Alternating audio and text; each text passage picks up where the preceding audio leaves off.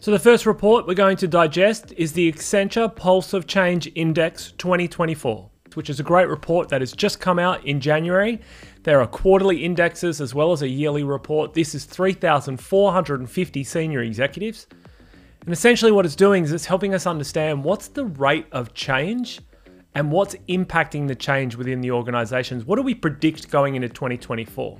And they break these changes down into certain categories technology, talent, economic, geopolitical, climate, and consumer and social. And my top three takeaways from this report number one, 88% of executives fear that 2024 will be the most accelerated rate of change that we have ever experienced, which is crazy considering that we have just gone through COVID. You know that old joke, which is what drove transformation within your organization? Was it the CIO, the CEO, or the CTO? Or COVID 19. We've never seen such dramatic change probably in our lifetime. Maybe we never will again. And what's driving that change? My number two takeaway technology. And behind that, artificial intelligence. And that came from number six into number one in 2024. Of course, during 2023, we had on the back of COVID, serious labor shortages, we had economic issues with wars, and there are lots of news about sustainability.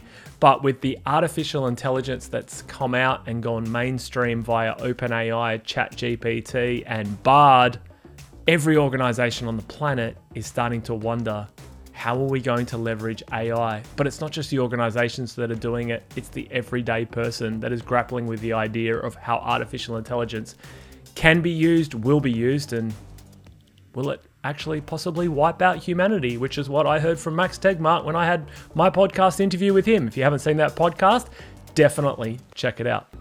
And it might get even worse.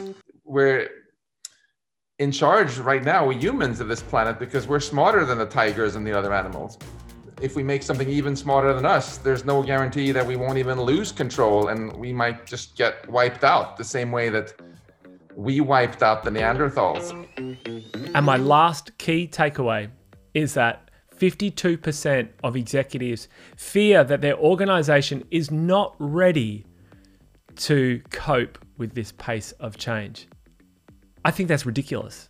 I think it should be 98 or 99% and 2% that forgot to answer the question properly because I don't think anyone is really ready for the disruption of artificial intelligence. We are still really trying to learn and understand how we're implementing this technology. In conversations that I've had with many boardrooms and many executives, everyone is grappling with the idea and in order to be ready for these things, you have to have an agile culture. You have to be able to experiment. You have to continuously learn. You have to have great leadership. It is all down to culture. And I don't feel that organizations are ready for this. The good news is, I do feel that most of us are all in exactly the same boat. So it's a fantastic report. I highly recommend you download it, take a look at it.